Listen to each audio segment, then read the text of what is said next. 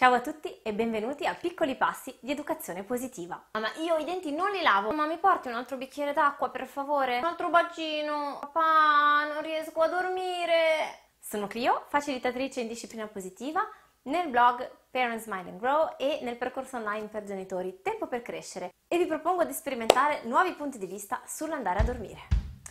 Un respiro, un sorriso e cominciamo.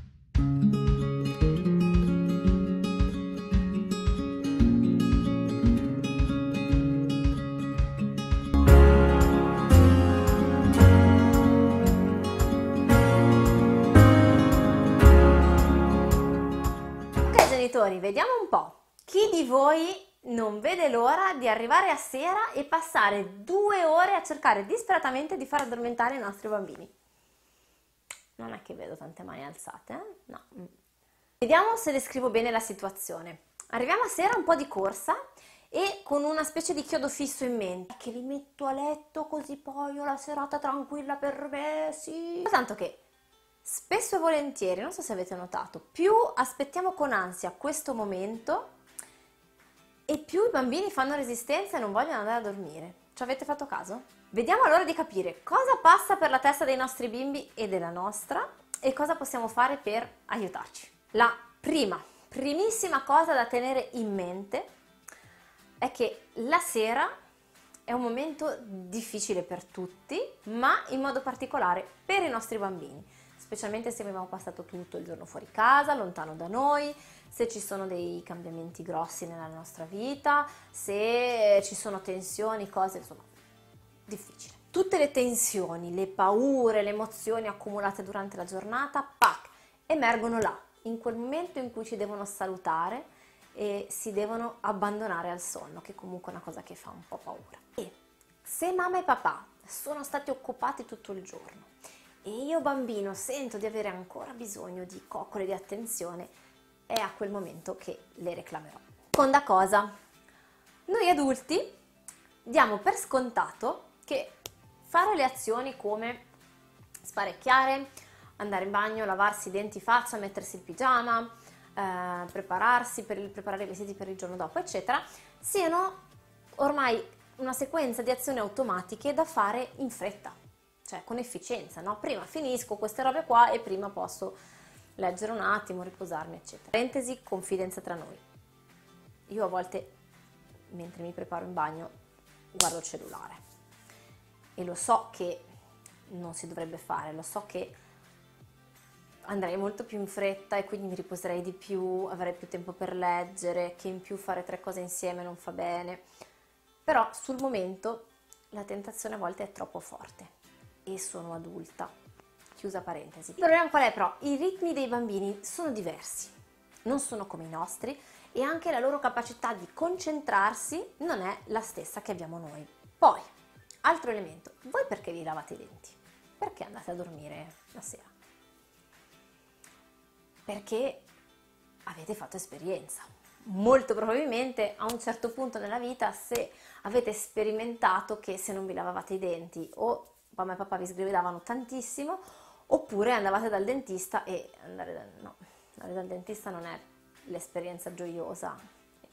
Scusate dentisti, eh, grazie del vostro lavoro. Se fate tardi la sera o non andate a dormire, il giorno dopo quando bisogna alzarsi, eh, lo sap- cioè una volta nella vita l'abbiamo fatta tutti, no? Quell'esperienza di... Ah! Inoltre abbiamo sviluppato quella capacità di saperci proiettare nel futuro, di saper decidere una cosa che magari mi è difficile sul momento ma che mi fa bene sul lungo periodo. A grandi linee. E ancora facciamo fatica, come dicevo prima, del cellulare e in altre situazioni. Chi segue una dieta, chi cerca di smettere di fumare sa che non è sempre facile, no? Impedirci di agire per fare una cosa che ci darebbe sollievo sul momento ma che sappiamo non essere positiva per noi sul lungo periodo. Figuriamoci per un bambino. Poi, altro elemento, noi adulti, noi possiamo decidere come e quando fare queste cose. Immaginatevi per un attimo eh, che vostro marito o vostra moglie arrivi la sera e vi dica dai su, basta, vai a dormire che sei stanca, ma ancora non c'è il pigiama, e su, dai, dai, andiamo che ora. Allora lavate i denti, basta guardare il cellulare, adesso spegni la luce. E ti ho già dato il bacino, su, adesso basta. Non voglio più sentirti. Quanta voglia avete, no? Di andare a quel paese, di collaborare, di... Per i bambini è un po' la stessa cosa. Adesso che abbiamo fatto questa, questa immersione nella mente dei nostri bambini, cosa passa nella nostra? Vediamo. Abbiamo questa aspettativa, anzi due. La prima aspettativa. I bravi bambini vanno a dormire senza storie, senza fare storie, senza fare problemi. Quindi, se i miei bambini fanno fatica, piangono per un niente, mi chiamano 50 volte, c'è qualcosa che non va. Vuol dire che non sono stato abbastanza bravo io genitore, perché bravi genitori hanno bravi bambini. E i bravi bambini non fanno storie. La seconda aspettativa è quella di poter fare in fretta, per avere poi il tempo per noi. Perché è tutto il giorno che pensiamo a qualsiasi cosa fuorché a noi stessi. Tutte le mille incombenze. E quindi a un certo punto arriviamo svuotati.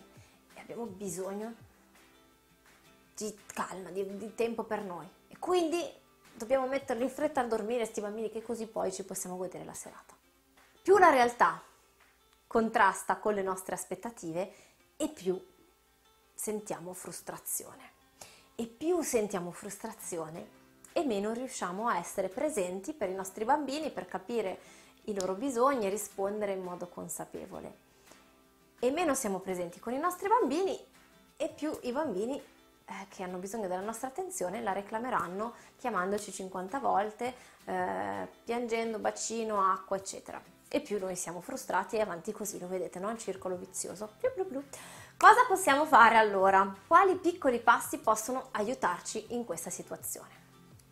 Numero 1. Cerchiamo di organizzare la nostra giornata di adulti dandoci proprio l'intenzione di disseminare qua e là piccoli momenti, anche uno o due minuti, in cui mettiamo proprio l'intenzione di occuparci di noi.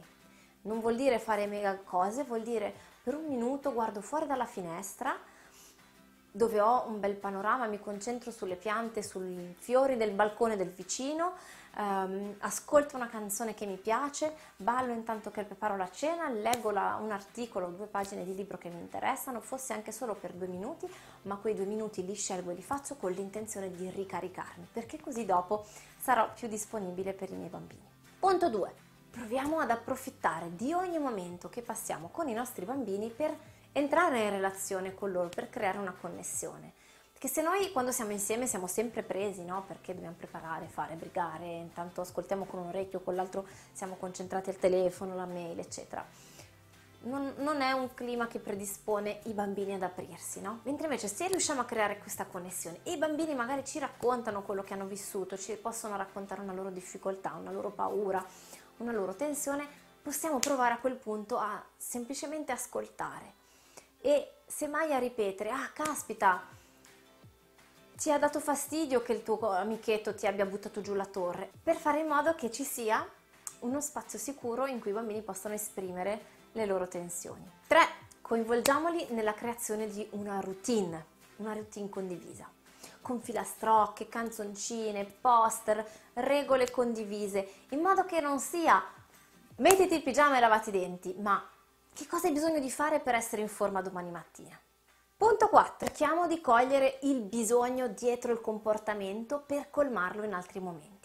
Se sospettiamo un bisogno di attenzione, di coccole in più, possiamo cercare altri momenti nella giornata prima di arrivare a sera per dare questo tipo di attenzione, questo tipo di, di contatto esclusivo. Se sospettiamo uh, un bisogno di più autonomia, di indipendenza, possiamo provare a dare delle scelte limitate guarda amore, io alle otto e mezza vado di là. Vuoi che ti spenga la luce o preferisci tenere accesa la tua lucina e guardarti i tuoi libri? Vuoi tenere la luce accesa o spenta? Uh, vuoi la porta aperta o la porta chiusa? Grazie per aver preso il tempo di allenarvi insieme a me a mettere in pratica l'educazione positiva nella vostra vita. Per saperne di più e approfondire, approfondire questo cammino Potete provare la, il percorso gratuito di 21 giorni a sfida positiva, il link è sotto, e altrimenti a partecipare al percorso di Tempo per crescere insieme al nostro gruppo di genitori.